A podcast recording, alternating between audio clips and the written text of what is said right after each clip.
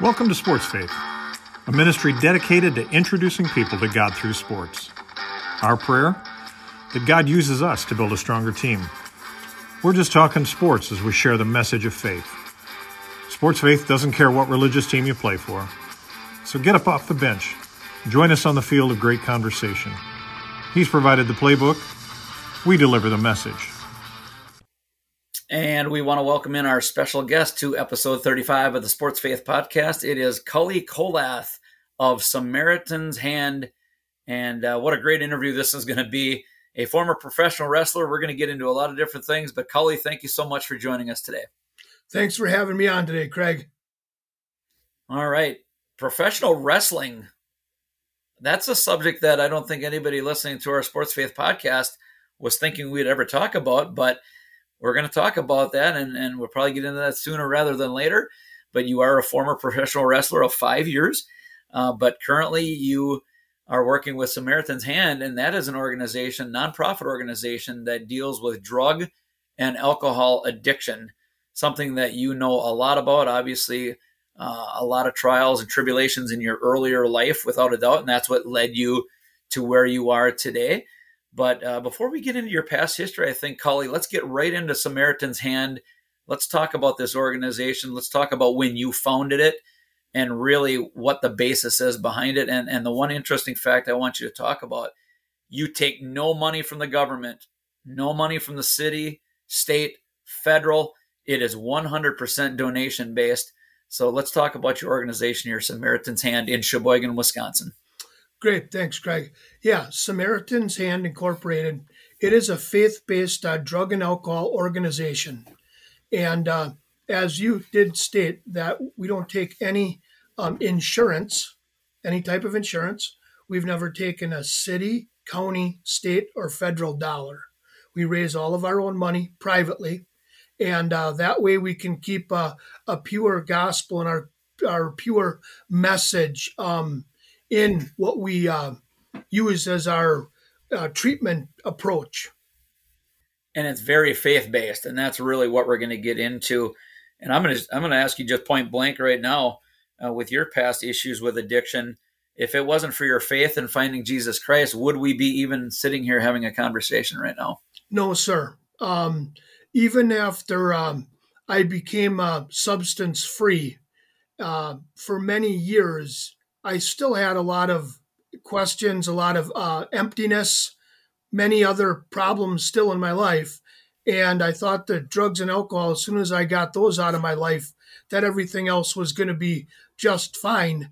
Well, there's a lot of other problems in life and things from my past life that I had to deal with. And I uh, definitely wasn't equipped to deal with them.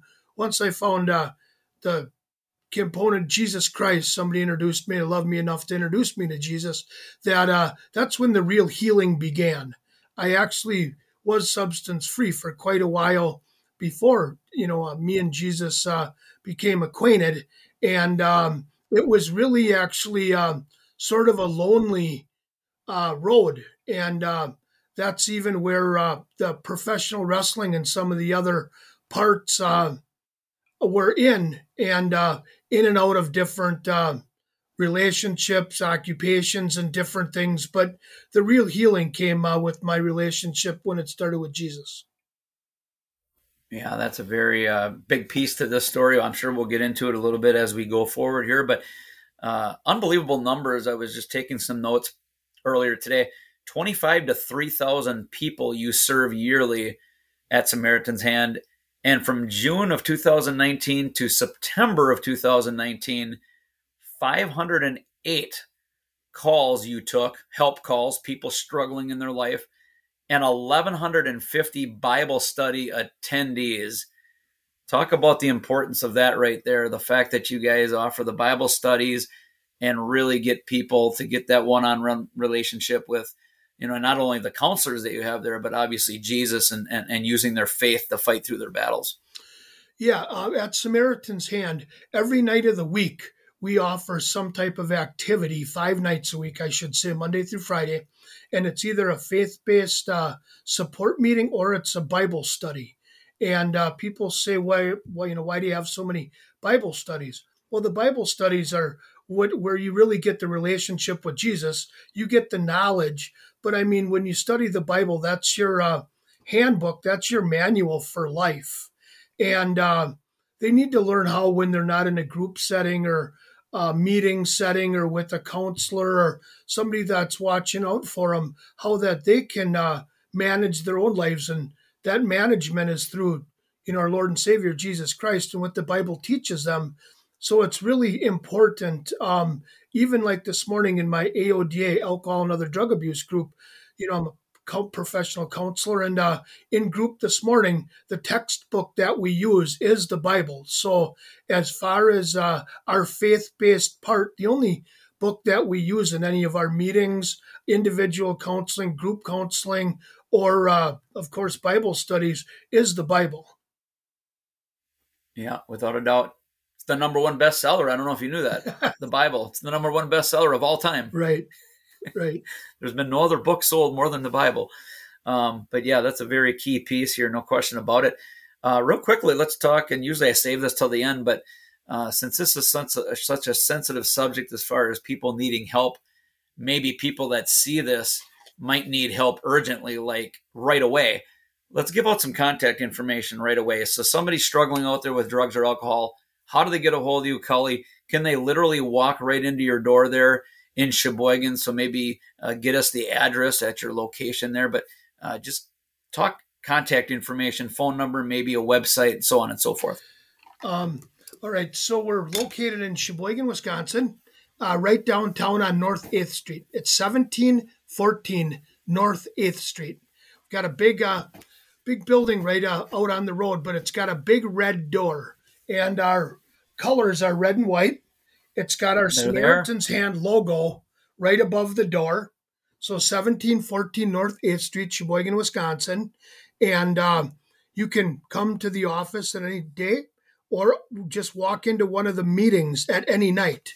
When you walk in that red door, even at night, after six o'clock, six thirty, any night of the week, there's going to be people to greet you on the other side of the door, day or night. Um, then we have our website, which is www.samaritansHand.org, or we've got Samaritan's Hand, our Facebook, and uh, our office. You can call our office, and one of my angels, which I call them, that work in our office, um, it's 920 254 6922. And of course, you can leave a voicemail any time of the or any time of day, Craig, or night. And as soon as somebody hits the office, they'll call you back right away. It's one of the first things that the girls do, the angels, when they get into the office, is they return every phone call that came in like the night before or um, whatever. But at one of those, any of those ways, the um, website, the Facebook, the phone, or even personal contact, um, you walk right in. And then the thing is, we're going to try to get you help that day that's a big difference between what we do, our outpatient clinic, even our sober house, which is another part of our um, ministry. And uh, we're going to try to get you into a meeting that night, get to see a counselor maybe when you walk in, or we might get you uh, as a resident at the sober house that particular day. We're not going to put you on a waiting list. Um, yeah, within hours, at least you'll be in a meeting or a Bible study or with other people um, that same evening or that afternoon. Yeah, very interesting. I want to get into that process too because I think a lot of people in society that aren't addicted to alcohol and drugs, I don't think they understand the process. Uh, how do you get dried up, for instance, if you're an alcoholic? You know, uh, obviously it's very hard to quit cold turkey. So I want to get into the the process and the steps. And we can do that in a little while. But now I think I want to go backwards a little bit here. And I think one of the videos that I saw on your website, by the way, if you go to the website, unbelievable YouTube testimonial video, if you will. It's just under about seven minutes long, I think. But uh, one of the things you mentioned on there, I, w- I want to say, was it 12 years old you started dabbling a little bit uh, with your uh, drugs and alcohol, or maybe go back a little bit and give us your history uh, as you were in, in your childhood years? Yeah, yes, sir, Craig. Um, it was uh, early on. I don't know, eleven or twelve. I you know started drinking, dabbling. You know, smoking cigarettes when I was a little kid, and uh, and actually drinking, I don't know, drinking beer and other hard liquor. But uh, at 12 years old, I ended up uh, becoming so intoxicated um, one evening that I had to be hospitalized. And uh, if they wouldn't have hospitalized me, I would have died of alcohol poisoning. And during that process, when I was hospitalized, they had to do a partial transfusion that night, emergency. And because uh, I had too much alcohol in my body, and it would have killed me, or at least I would have been brain dead or something from all the alcohol that I, that I had ingested um, that night uh, as at such a young age. But uh, just the amount that I took in, and uh, that was probably the real start of things getting serious with my, you know, addictions. Sure. And then I'm assuming then through your high school years, pretty rocky times as far as your addiction. Did it did it speed up, so to speak, and and, and get worse? And and and and when did you hit the bottom of the valley? I mean, you just described a pretty low point in your life right there. Um, but was there lower points to come after that? Yeah, there were many low points. Uh, uh, in and out of my uh, addictions, Craig. Uh, that one, uh, the thing was that weekend when I ended up as a 12 year old boy and I ended up in the emergency room having a transfusion, that would have scared probably a lot of people, or uh, maybe they might not have, you know, touched something again. Um, I want to say it was probably two weekends later that I mean, I was smashed, you know, drunk, um, out of my mind again where uh, I didn't know what was going on. So, like I said, I didn't run from it. I actually sort of ran towards it. So, my whole uh, addiction career was pretty serious. And as you said, as I got older, um, I was uh, in a in a group home, uh, put in a group home because some violence that happened uh, when I was intoxicated when I was 14. So I went from 12 to 14 and actually ended up in a group home for my behavior uh, while I was uh, you under the influence. And at that time, I started like using marijuana and alcohol and smoking cigarettes. But I um, had some bad behavior, uh, some violence, uh, got in trouble. They put me in a local uh, group home for a delinquent uh, kids. And that's when I was 14. And at 16, I was uh, put into the county jail as uh, as a minor, but my criminal record and my um, substance abuse and things, the community already knew. Sheboygan's big enough but small enough that everybody already knew because of the problems I had at school with the legal um, authorities, with the hospitals and the medical people and whatever, that I'd been enough of a nuisance that it was time to, at 16, to try to teach me a lesson and uh, to take me to jail. Yeah, yeah, you get incarcerated. That that changes everything, doesn't? So, how much time did you spend in jail, and then talk about coming out of jail and moving forward after that? Um, I think I probably spent a short time at that period in jail when I was that young, but that was just one of the first of many visits that I uh, that I had and in that jail. And as uh, my life uh, progressed as I got older, I traveled around some to different, uh, you know, states, different cities, and whatever else. Became incarcerated in different uh, cities as well, and um, hospitals, treatment centers. Um, needed different, you know, detoxes, and then later on in my um, using, even became homeless, and uh, I was in hmm. Florida uh, became homeless and then uh, ended up getting arrested and being detained there as well. Wow. So a long litany of of problems early on in your life. I guess let's fast forward a little bit. Uh, when did you become born again and find Jesus? Um, that was probably actually when I was about 45 years old. Mm. Um, I was no stranger to religion, brought up in a you know, a religious type setting household. Um, I was uh, young enough not to want to have anything to do with it. And then, like I said, as uh, being the troubled child that I was with my uh, drug and alcohol addiction, um, uh, education, school never really happened for me, Craig, because I was too busy being mischievous. But then, even like the drinking at 11, 12 years old, I mean, we're talking elementary school. And uh, I went to four elementary schools in Sheboygan, and I would ask, be asked to leave one and then go to another, then asked to leave and go to another. I didn't uh, even finish elementary school. Then they had me just show up at uh, middle school, and uh, that was when it was a junior high school. And uh, it went into high school, and I spent six years in a three year um, high school when it was just regular uh, 11th, 12th, or 10th, 11th, 12th grade. Um, so my education wasn't well and ended up six years in a three year high school. Um, 21 years old, it's a state law that you have to leave the high school and go to another uh, learning facility, oh, yeah. like to a college or to go get credits mm-hmm. at a community college or something. So at 21, I was still in uh, high school at 21 credits. And uh, so my wow. education uh, really didn't exist. And I was in and out of school so much and so much trouble, Craig, that when I was uh, asked to leave uh, high school at 21, I was still illiterate. My goodness. Wow. Unbelievable. Incredible. How important is your testimony? I got a few more questions about your life here. We're going to get into some pro wrestling stuff, but uh, some of the things that you're talking about right now, how important is it from a testimony standpoint to give this information to people that are coming through your door? Uh, I'm, I'm assuming you use it. You use a lot of your history to just show people how you can turn your life around. I mean, how much of your testimony do you use on a daily basis?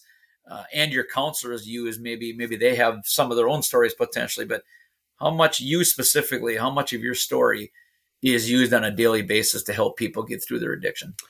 Well, when I need to, I'll give them a little bit, Craig, or I'll get into some other deeper things. In uh, Sheboygan and Sheboygan County, a lot of the people that um, are involved in some of the substance abuse problems here, uh, just like they know where to go get a drink or where to go get their next drugs, a lot of them know yeah. where to get help as well too. And it's just if they want it or not. So a lot of the people that come here actually come to Samaritan's Hand because they know my backstory. And they actually say, if you want help, go to the old guy in the red in the red door uh, on 8th Street. Go to Samaritan's Hand and talk to him because he's been there and done that. So a lot of my uh, my uh, testimony precedes me, but when it's necessary, I'll share anything with anybody because you know what the enemy meant for bad, Jesus can use for the good, and uh, I have no off limits for anything that I talk about. Um, and I do believe that part of the healing process is knowing that someone else has been where you've been and uh, you can get over it and they always say, and you can back me on this, uh, the very first thing with an addict, you have to admit that you have a problem before it can get fixed, right? And how big of a battle is that for you guys and your counselors when people come in? Do you see a lot of that where people, granted, they're coming for help, but do they at a certain point maybe resist a little bit because they don't want to admit maybe they have a bad enough problem that needs help, even though they're potentially coming to you on their own?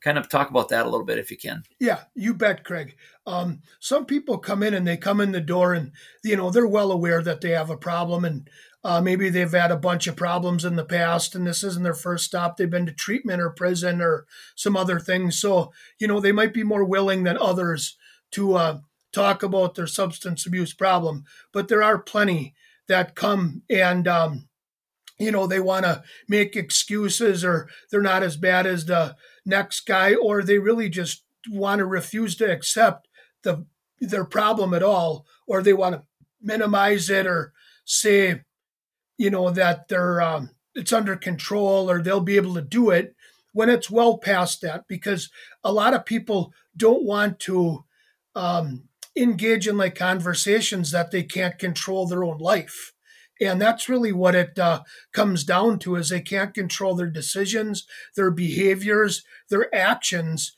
and they really do need help with that and it's uh, it's a very humbling place to be when you're saying i can't run my life i need help Yeah, you just took the words right out of my mouth. I was just going to use the word humility, being humbled by an addiction.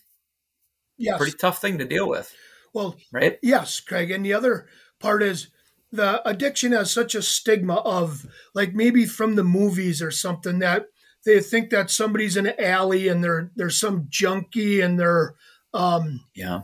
you know that's the way they look. Or there's a guy with a raincoat on and a brown paper bag or something and that's an alcoholic or a drug addict. When we see people i mean i've actually seen clergy. I've seen uh, you know law enforcement officers. I've seen lawyers. I've seen um, pharmacists but a lot of the people that we see here yeah we see our guys that don't have jobs or that have been homeless or out of prison but a lot of them, I mean, had families or do have families.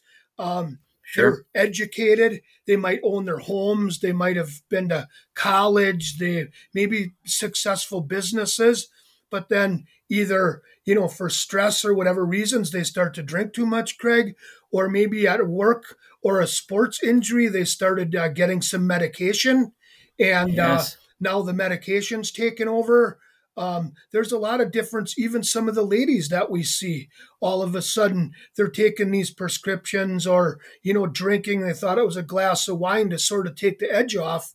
And uh, so we see all different types of ages, um, education, socioeconomic backgrounds. So uh, addiction has no biases. You know, I mean, it, it touches everybody all over the place. And people of faith, and people not of faith. So some of the people that come to Samaritan's Hand have no uh, relationship or no faith uh, in their past at all. We have some people that have, you know, been in the faith quite heavily for a long time. But again, uh, the addiction doesn't discriminate. Yeah, yeah, that is so true. Yeah, the rich, the poor, the homeless, right? Correct. It, it covers a wide gamut, uh, without a question. Um, when did Samaritan Hand start? When did you found it? Um, I opened the door for Samaritan's Hand on February 1st, 2011. So um, yep. this coming February 1st, we're going to be in entering our 12th year since uh, I opened the door. Unbelievable. And tons of success stories. If you had to put a number on it, percentage wise, people that come through your door uh, give me a success rate number if you can, just roughly, if you got one off the top of your head. How many? Give me a percentage of people that end up walking out your door that come in much better, leaving much better than when they came in. Well, I want to say, I mean, it sounds crazy, but I want to say 100% because uh, mm-hmm. the thing is, I hope they all uh, go out the door better than they came in. But the thing with the addiction, Craig, is we see people get it on their first try, meaning get it, stay clean and sober, get right with Jesus and walk on, you know, get the job they want, the wife they want, uh, you know, the life they want. But that relationship with Jesus, sometimes the people come back and forth two or three, four times.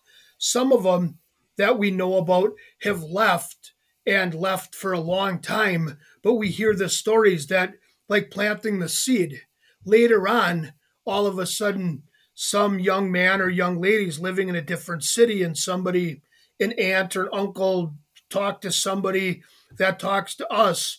And it took them a long time, but they got clean, sober. Now they're living a good life too. So a lot of the people that we send out the door, we don't really get to see the end result. And some of them, as like on our website, you can see the testimonies and um, there's so many of those. I mean, there's hundreds, even thousands at this point, and marriages restored, uh, families restored, fathers put back in the home with the kids. Um, mm-hmm. You know, families getting their children back that were taken away. Um, all the parents that get their sons and daughters back that were estranged, they didn't know if they were going to live or die. Um, and then the people just getting their lives back. You know, uh, them themselves just get to be real people and they don't have to be um, living just in the shadow of their addiction for the rest of their life. But Samaritan's Hand, the biggest thing is that we introduce them to Jesus the first time that we see him, Craig, and we give everybody a Bible. We give everybody a Bible. We've given away, I don't know how many thousands. I actually have a pallet full of cases of Bibles sitting in a closet. But we give Bibles to every group member, every meeting person, every Bible study person, and uh, because we never know if we're going to see them again. And we tell them, we try to give them the gospel message in short right away because we don't know if we'll see them again. A lot of them we do, a lot of them we get other chances or they come back.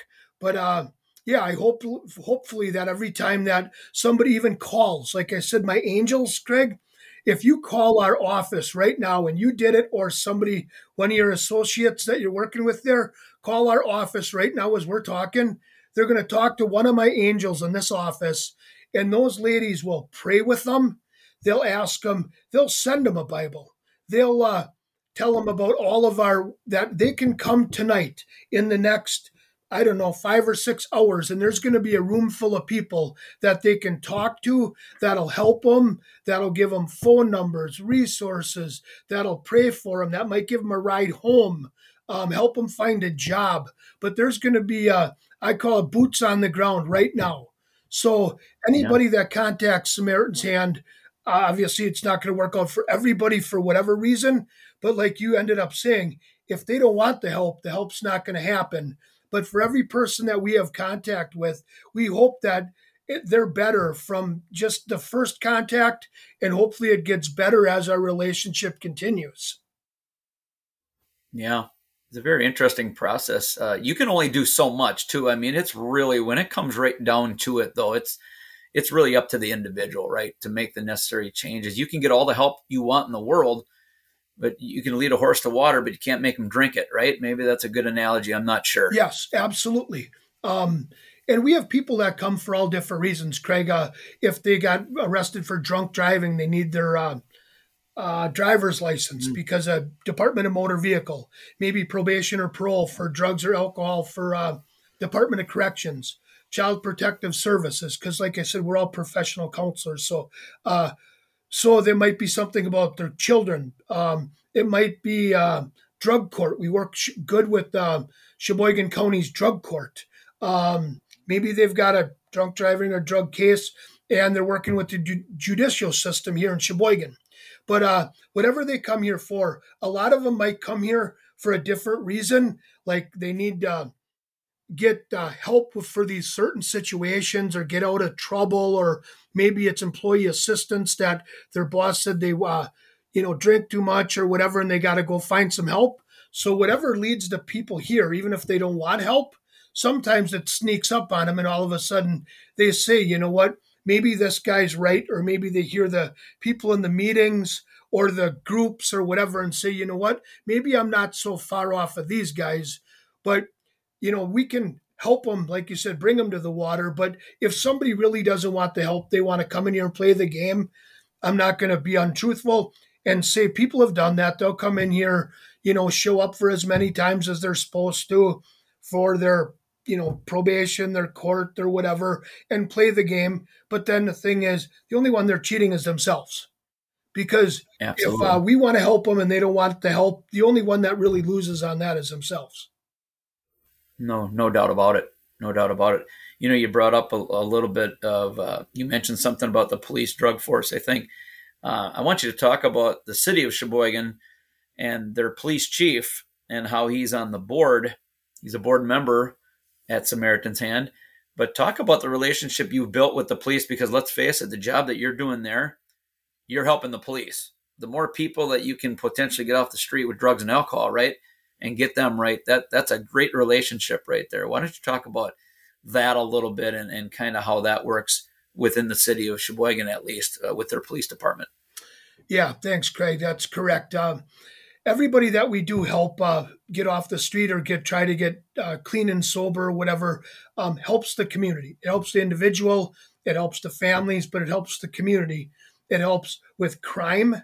It helps with the danger that people aren't robbing things, stealing things, even the, you know, drunk driving, if it's drug trafficking. Um, but the police chief, yes, him and I, uh, Chris Domagalski, he's a great man. Um, and one of the biggest things that he does try is he knows that drugs and alcohol are one of the biggest problems in our community and many other communities these days. So he puts a lot of focus, and that's why he's on our Samaritan's Hand board, and we're really grateful to have him there. And uh, we've actually have talked to some of the men, the uh, correctional officers in Sheboygan County at the detention center, the Sheboygan County Detention Center, and the jail.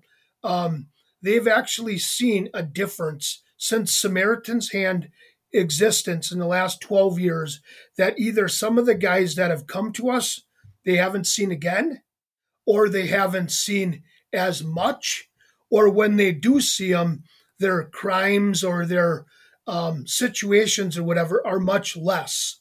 So when we do help one of the people we do help uh, the city and the other people say you know what? We don't really care about the drug addicts or alcoholics. That's their problem or we don't care about your faith. But here's the, another one statistic that people really need to know is that your tax dollars pay for these guys to sit in jail, to go through the judicial system, to have the police um, arrest them, to uh, you know through all of the things that that money could be used for something else. So no matter what side of you know if they like our organization, if they're of faith, like I said, or don't care about alcoholics or drug addicts. Um, helping these guys helps everyone.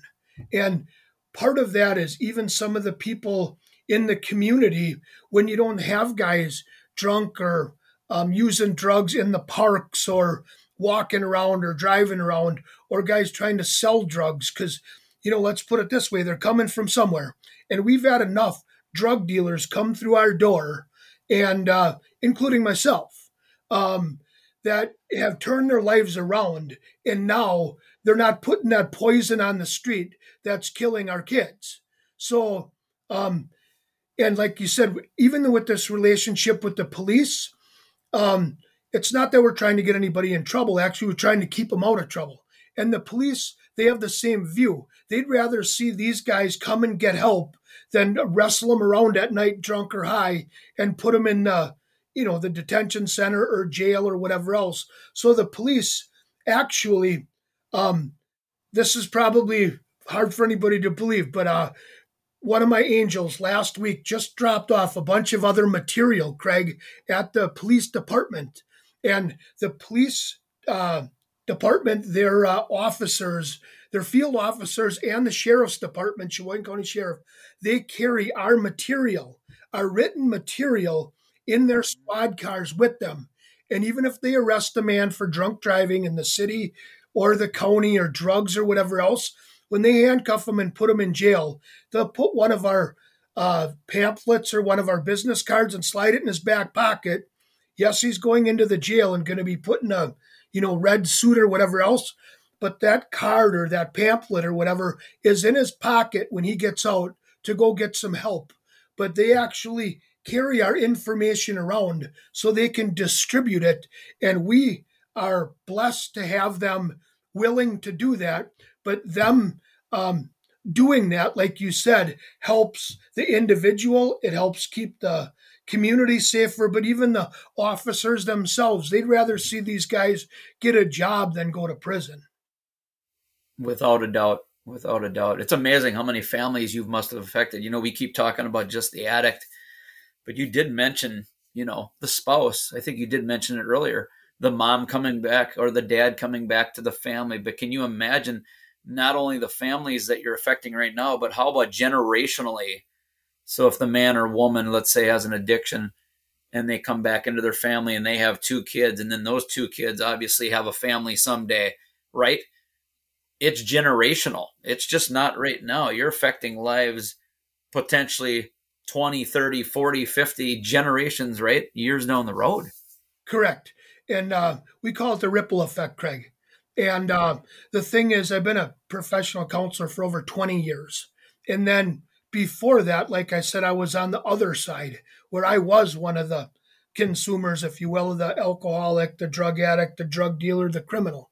And uh, on that side, on the other side, the old side, I saw a lot of people, if it was, um, you know, son and father, following each other, even son, father, and grandfather that would all drink together.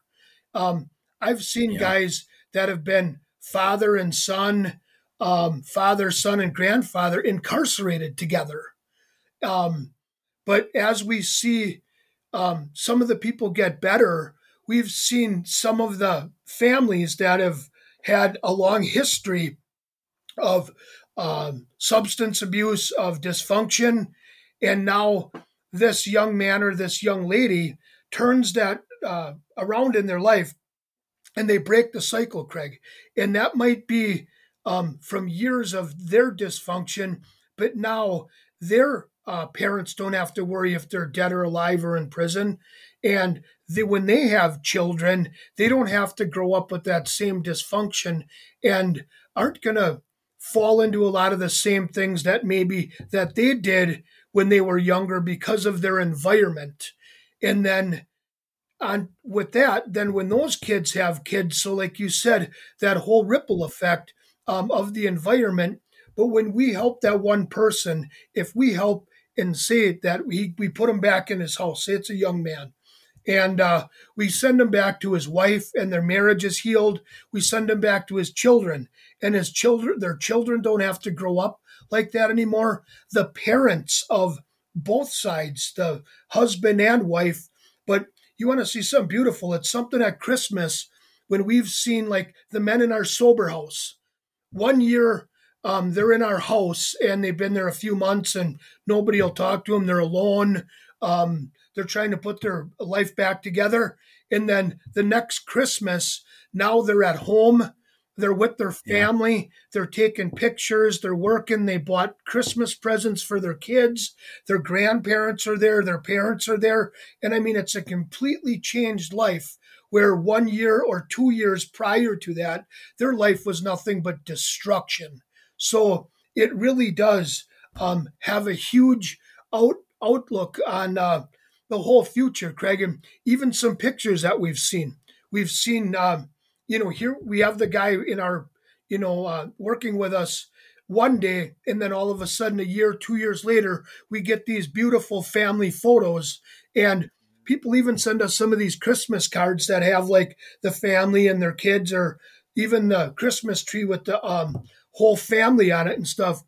Um, I had a mother call me last week, and um, we had her young son uh, lived in our sober house, and it, she called me on his two year anniversary, and she thanked me, and she was in tears, and I was in tears, and this was really important. She goes, "You need to hear about some of the good stuff, not just always the bad stuff," and uh, that mother told me, Craig, that afternoon, just in the middle of last week, that if I wouldn't, she wouldn't have been. Uh, dropping her son off at our program, she would have been planning his funeral.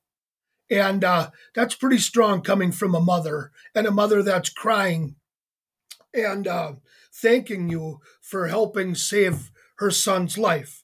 And obviously, it wasn't me, it was God, but God working uh, through our organization to give this young man a place where he can heal. Yeah, that's got to be an amazing feeling uh, taking a phone call like that. Yeah. I mean that if that doesn't get you up out of bed the next morning to keep doing what you're doing, right? Yes. Nothing will. Yeah. Yeah, what a story and I'm sure you got many of those to say the least, but you know, I did I did promise one thing earlier. Um, but before I get to that, by the way, today's podcast brought to you by OSMS, Orthopedic Sports Medicine Specialists of Green Bay and the Fox Valley. We always want to prop them up. Uh, they do a wonderful job uh, throughout our area with uh, physical therapy and such. But I did promise professional wrestling talk. So we're going to change gears just a little bit here. Uh, when I was growing up, actually, in my younger years, 10:30 uh, on Saturday nights was my night to watch the AWA. Okay, the American Wrestling Association. I think Nick Bockwinkel and Bobby the Brain Heenan, and I can name all the guys. Right uh, I was a big fan. Now, as an adult, I don't really follow it as much, but I have never talked to a professional wrestler before. Well, now I am. so, Cully, let's talk about your professional wrestling career, when it started, uh, what organization you wrestled in. Uh, you're originally from the Sheboygan, Wisconsin area. I know there was the AWA matches back in the day were over in Minneapolis, I think, when they recorded the TV side of it. But just give us a little feel for your uh, wrestling career and and where were you at from an addiction standpoint at that time in your life as well when you were a professional wrestler?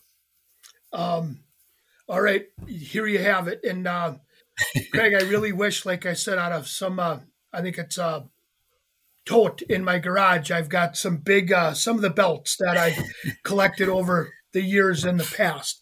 I would have hung those up and, you know, don the gold, if you will, if I was uh, planning correctly. So I apologize for that. But uh, yeah, first of all, uh, to back it, to go back a little ways, uh, God gifted me as an amazing athlete. And I don't mean like amazing where I was, uh, you know, rich and famous or, you know, did whatever else, but I was a great athlete. But like I said, from such a young age with my substance abuse, even the smoking cigarettes, the drinking, the drugs, or whatever else kept me, really held me back. Um, if it wouldn't have been for sports, Craig, I probably would have been dead or in prison forever. I had coaches that helped me. God bless them even the athletic directors, the principals, and whatever through my junior high and high school careers. Um, between uh, the rec- recreation department and uh, my junior high and my high school, I put together nine years of wrestling, just regular uh, freestyle wrestling, and nine years of football. Well, I wasn't fast enough to play football, so um, there we go. And then to go uh, into wrestling or football into a college setting, I would have had to have some grades. Like I said, I didn't even have grades to go back on. And at this point, like I said, I was still illiterate. So, with that being said, is um, what does a guy do that has those kind of credentials? Well, I was a bouncer at a bar. So I was a younger, stronger kid and uh, didn't mind mixing it up a little bit. First of all, I tried to be a professional boxer, Craig and uh, mm. did a few uh, boxing matches, some amateur stuff, but then they would take me to Chicago, Indiana, some other places to try to box. Well, if you've ever seen like a Rocky movie, um, yes, I made that look good because uh, I got beat up so bad. I mean, I'm a short little guy, uh, short arms, no reach, and uh, really no rhythm anyway. So that didn't last very long. I probably was a year and a half, top to bottom, of actually boxing. So then I go back, and what does a guy do with uh, more credentials like that? Um, you know, no education, no job skills, no anything else, and can't make it as a boxer. Well, then you look to be a professional wrestler. And uh, well, of course, right. I mean, and everybody loved professional wrestling. So uh, yeah. me and another fella from town, uh, my partner at the time, um, we went and we started looking into this thing. We went to um, Milwaukee and we started looking up some of these old uh, Milwaukee guys, wrestlers. And then they sent us to Chicago and we looked at that. We went to actually a pro wrestling training camp, which some people that know about wrestling, you actually do. And that's where you, they teach you the moves. You got to know how to take the moves, give the moves, all that other stuff. Yeah. You don't just let you in a ring one day. So we went through all of that. Um, speed forward the story a little bit is like anything else, you have to pay your dues. So if you're a rock band, you got to pay play at the park or at the whatever. Same with us, Craig. We started like uh, wrestling in the back room at the VFW hall. The ropes were sagging yeah. down. They're throwing beer cups in the thing.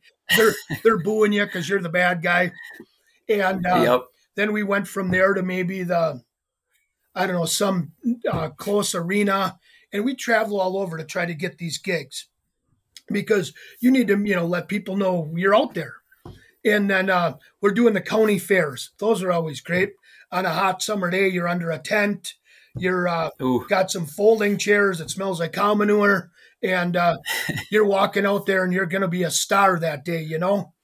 And uh, right. so we did a bunch of those. We, you know, earned our keep a little bit, as you'd say. But as you mentioned, we actually did end up in uh, AWA, um, and we actually did some filming in AWA uh, with uh, Verne Gagne, but his son, or son Greg Gagne is the one that Greg, was yeah. running the promotion when we got there up in Minneapolis, sure. Minnesota. Um, yeah, we actually, uh, or I actually wrestled. I mean, all different guys. You know, like it's the Sheik and actually Sergeant Slaughter was still in there um, when we did yeah. it before he went to the WWF.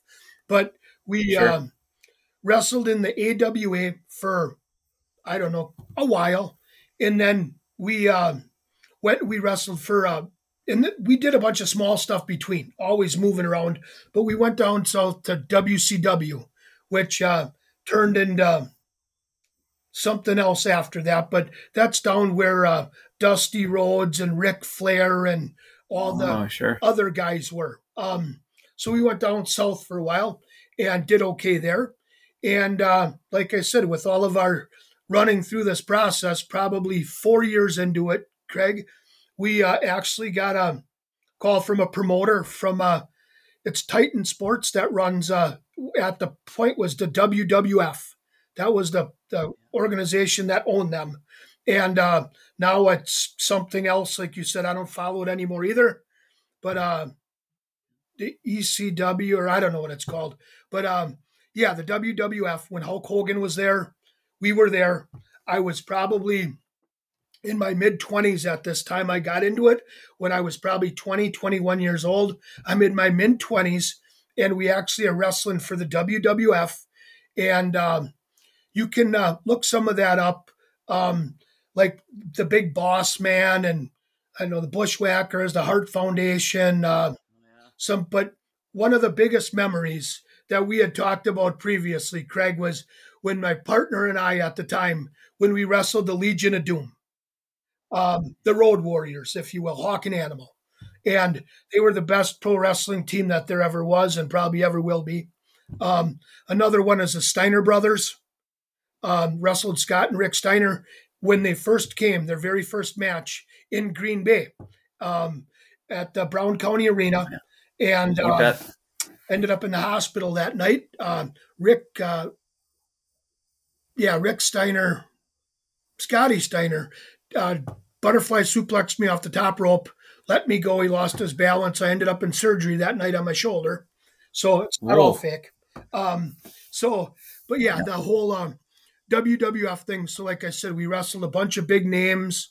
Um, one of the other ones that I wrestled quite often was Jake the Snake Roberts because I remember at, him. At sure. the end of the match, he always brings out the big snake. And some of these yes. guys that were all puffed up and whatever, they were afraid of the snake, Craig.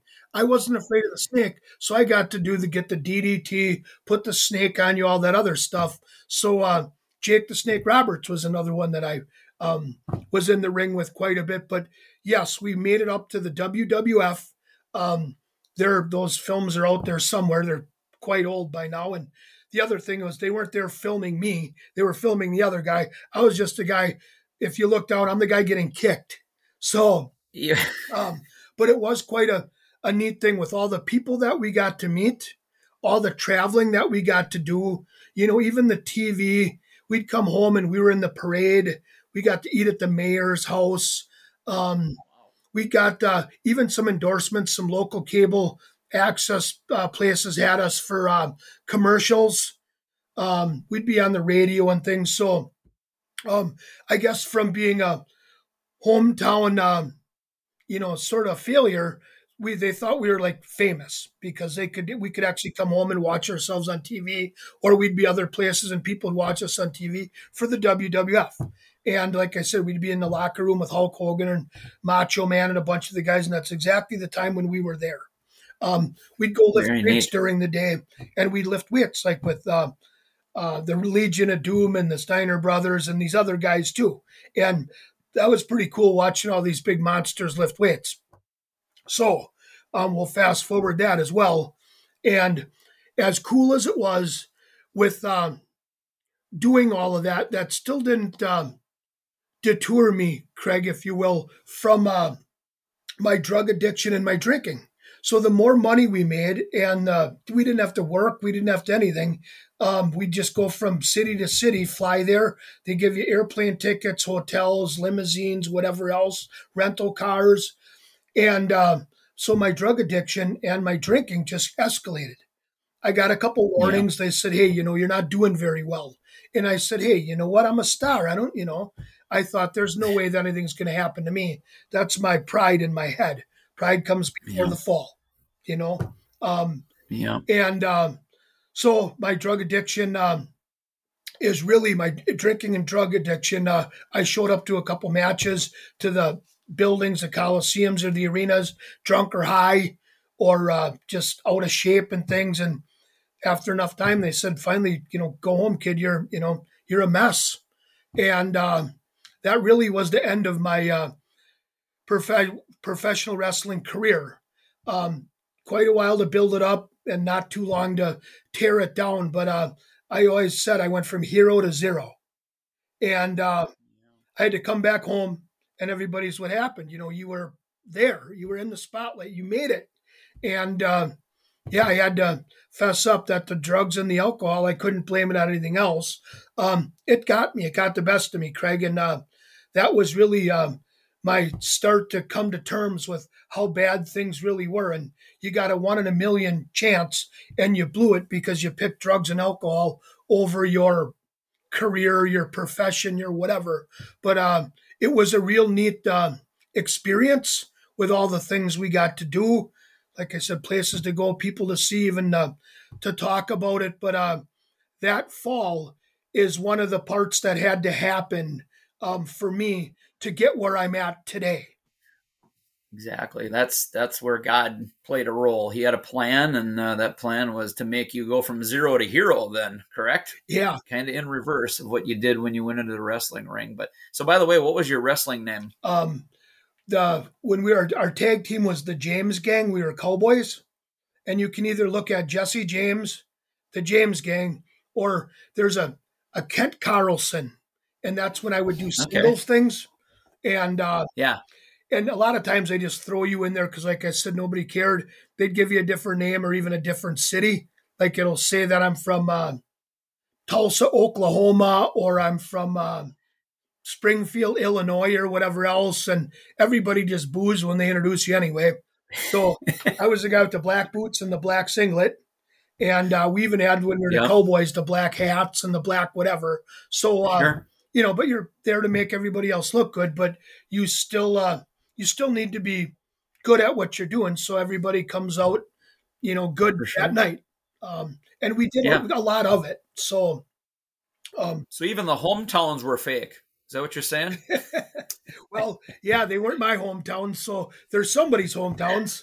But uh yeah very they, true. you know what i mean? They call it entertainment. And i mean obviously like when the steiner brothers like i said when i had my shoulder i ended up in surgery that night i've got you know, artificial knees, hips, metal plates in my leg. Uh, so, um, yeah, the injuries weren't fake, you, right? They weren't fake. You can uh, say there might be some known outcomes or whatever, but uh, you still do a lot of the uh, physical abuse, and I mean the. Not every fall is perfect. Not every, especially night after night, year after year, month after month, and uh, those guys get beat up a lot. And um, so their athletic oh, yeah. ability, even though it's entertainment, those guys, I mean, are really good athletes.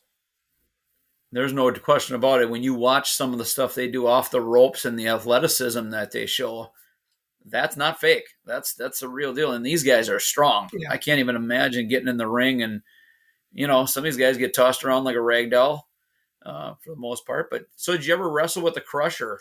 No, actually, he was right before my time. Um, mm. Like I said, I got to wrestle with uh, well, he was the Sheik, and like I said, Sergeant Slaughter, and a couple of the other guys that were on the tail end of that.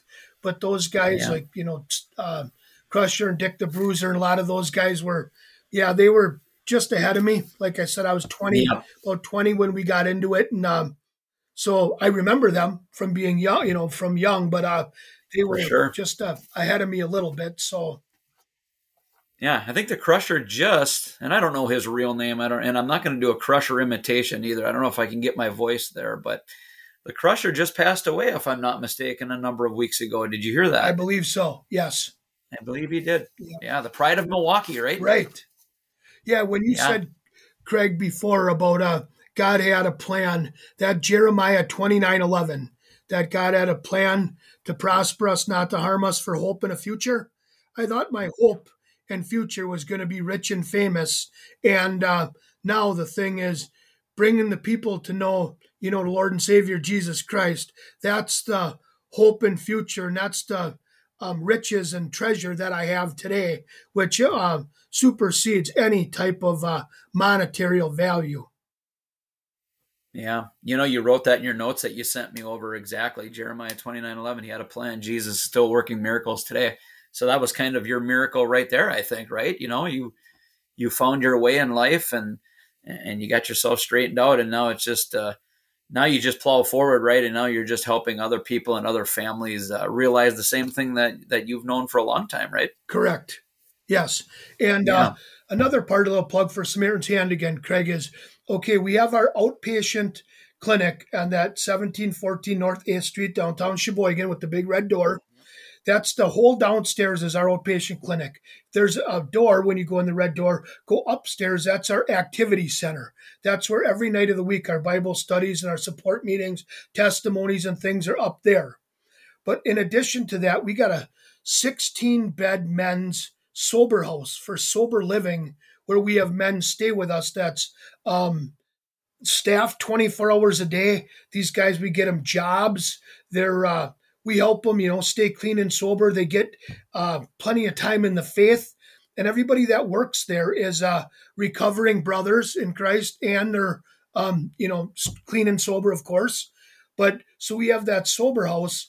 And now we're just working on a transformation house that when the guys get out of the sober house and all of the um, structure and the staff and all of the other um, requirements there, the scheduling and the other things. This transformation house is a big house, three bedrooms upstairs, three bedrooms downstairs, where they go and they can live on their own without staff and whatever. But if they have problems finding a uh, housing because of evictions, drug uh, possession charges, or if they just don't trust themselves, um, they can go there and live with some of the other guys in a normal setting, and there's no, they're almost like roommates. So it's a big, a big house that uh, upstairs and downstairs that our guys go to. That's what we're working on right now. We're in the middle of that, Craig, and because we've seen the guys, we get them close to Jesus, we get them to church, we get them restored with their families. They go through our sober house program or our counseling and things, and then as time goes on, um, they fall off. And this way, if some of not everybody needs the same type of care and this way, if some of them need longer term care, we can give them that as well. And uh, everything that we did in the forefront doesn't fall off on the back end. So, just to let people know, we're not just a meeting or a Bible study or a counseling session or a whatever. We have uh, our housing, like I said, our sober uh, house for the men, and even that transformation house after for our graduates as well. Wow, unbelievable work you've been doing, to say the least. Uh, Cully Kolath, our guest today on the Sports Faith Podcast, episode number 35. Check them out. www.samaritanshand.org is the website. And I think I got your phone number here as well to talk to one of those angels that we just mentioned earlier. But if you're having trouble with drugs and alcohol, and you need help and you need it fast, call 920-254-6922. Is that accurate? That's correct. Yes. And uh, another thing to know, I'm talking to you right now uh, up in Green Bay, Craig, is I'm sitting in my office in Sheboygan, but we'll take anybody that can get to us. So if there's people right now in Brown County, Ozaukee County, Columbia County, wherever they are, Sheboygan County, Manitowoc County, we you don't have that's another thing about the whole uh, city or county or whatever because there's treatment here in Sheboygan County that you have to be a Sheboygan County resident to take sure. advantage of because it's county money. So anybody exactly. that can get to Samaritan's hand, we welcome people. We've had people from other states, but we'll take anybody from anywhere. Um, if they want our help, they can contact that information that you said, and uh, like I said, we can try to help them today, but they don't have to be from just Sheboygan County. They can be from Green Bay or any surrounding areas or any from anywhere for that matter. You know, I think we see it on the news so often that I think we just become kind of I don't know, immune to it to a certain extent. You hear about the drugs and the alcohol. I mean, it just never ends, right? The drunken driving, the accidents, the drugs, the selling of it, the traffic. We just we get bombarded with it, and I think people sometimes just kind of like it goes over the top of their head until they're affected by it directly. Maybe somebody in their family starts having issues, then it becomes a little bit different mindset. Um, but uh, you guys are doing some unbelievable work. You guys are heroes in what you do. Um, the amount of lives that you affect, I, I talked about it earlier. It's just absolutely uh, mind-boggling the number of lives that you change. And um, but it's always going to be an uphill battle right? I mean this drug and alcohol thing we live in wisconsin. Alcohol is obviously a problem. You know we we've made the top 10 list of things that you don't want to be top 10 of right? Uh, drinking community we we just are kind of known for that a little bit. And uh, you guys just continue to battle and, and you do it each and every day. And, and you know the road is long right? This is a marathon not a sprint for you guys Yes, and that's for sure. That uh, we've been doing it now like for about those twelve years, Greg. And the thing is, I always tell my team too that uh, we're just getting warmed up because uh, I want this to continue to go long after I'm gone. I didn't start this for me or for anything else, but really the whole thing of yeah, we're um, helping uh, the community, we're helping these individuals, these families, but we really want to reach out and help them, help the kingdom um, you know, the kingdom of heaven. And that thing is everybody that we get through the door, if we can help those people get to heaven, um, and get right with Jesus, that's the main thing, Craig, because I've always said, you know, what is it? Uh, really benefit a man like to gain the whole world and lose his soul, which the word says. But if we get this guy his pretty wife back in his pickup truck and his fishing boat or whatever, and he's he's sober the rest of his life, and then he dies and goes to hell, I didn't really do this man any favors.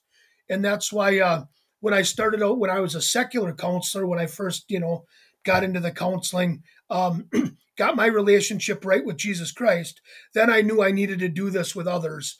And uh, it helps once they get um, right with Jesus, not only in their drinking and drugs, they can transform that into any problems in their life and share that with their families. So it's not only that their families aren't encompassed in uh, drinking and drugs anymore, which maybe their children would have been. But now the thing is on the other side of that, you know, maybe the kids are going to church and they're going to Sunday school or they're going to youth group or other things like that. And um, I've had the privilege of baptizing I don't know how many men, and sometimes even their children. Um, and actually, I've baptized them in Lake Michigan, like with a full beef. Yeah. Um, I've married some of our guys. I've uh, well, I've done a bunch of funerals too. So um, let's not let's not forget about that. We don't win them all, but uh, like yeah. said, we try to um, we try to continue to fight every day, and it's um, like that analogy of when you're walking down the beach in the ocean and it's all full of the starfish. And the one guy's throwing a starfish back in. One guy says, What are you doing, man? He goes, There's so many, it doesn't matter. And every one he threw back in, he goes, It matters to that one. So even though it's an uphill battle and this drug and alcohol issue isn't going anywhere anytime soon, we're facing it head on.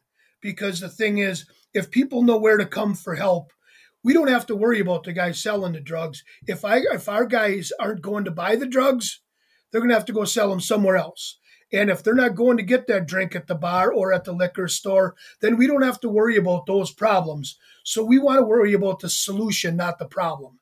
And that's the way because that's the only way we can impact it. I can't go out there take care of the drug dealers, Craig. I can't close down any bars. I can't, you know, lock up the liquor stores. And I'm not some crazy guy that's against all that. You know, if there's somebody that wants to have a beer at a ball game and and drink responsibly and whatever else, I'm not I'm not that guy. But the people that come to us definitely have a problem. I definitely had a problem, and let's deal with that problem. But the answer remains the same it's Jesus Christ. And that's really where, with all these people coming in, we get the double win of not only helping them to clean and sober, we get to help them with their, you know, relationship with with Christ. Yeah, that's the most important piece. I mean, you can only control what you can control. You can't control all the outside noise. You just gotta, you just gotta take care of the people that come to you. And it sounds like you've been doing an amazing job with that. So I want to thank you for joining us on the on the Sports Faith podcast. This has been outstanding. We got a little professional wrestling talk, but it really wasn't about that today. That's for sure. Today was about Jesus and faith And uh, first of all, you changing your life, making the correct decisions, and, and now you're doing that for many, many others. And I'm sure you'll be doing it for hundreds and hundreds of more people as you continue to move forward. So thanks a lot, Cully, for joining us on the Sports Faith Podcast. It's been a pleasure. Thanks, Craig, and praise Jesus. Have a great day. Absolutely. You have yourself a blessed day. You too. And that's Cully Colath right there on the Sports Faith Podcast, number 35 from SamaritansHand.org. Go to their website, check it out. A drug and alcohol addiction counseling at its best in Sheboygan, Wisconsin. Take care, Cully. Thanks, Greg. God bless. You too. Bye now.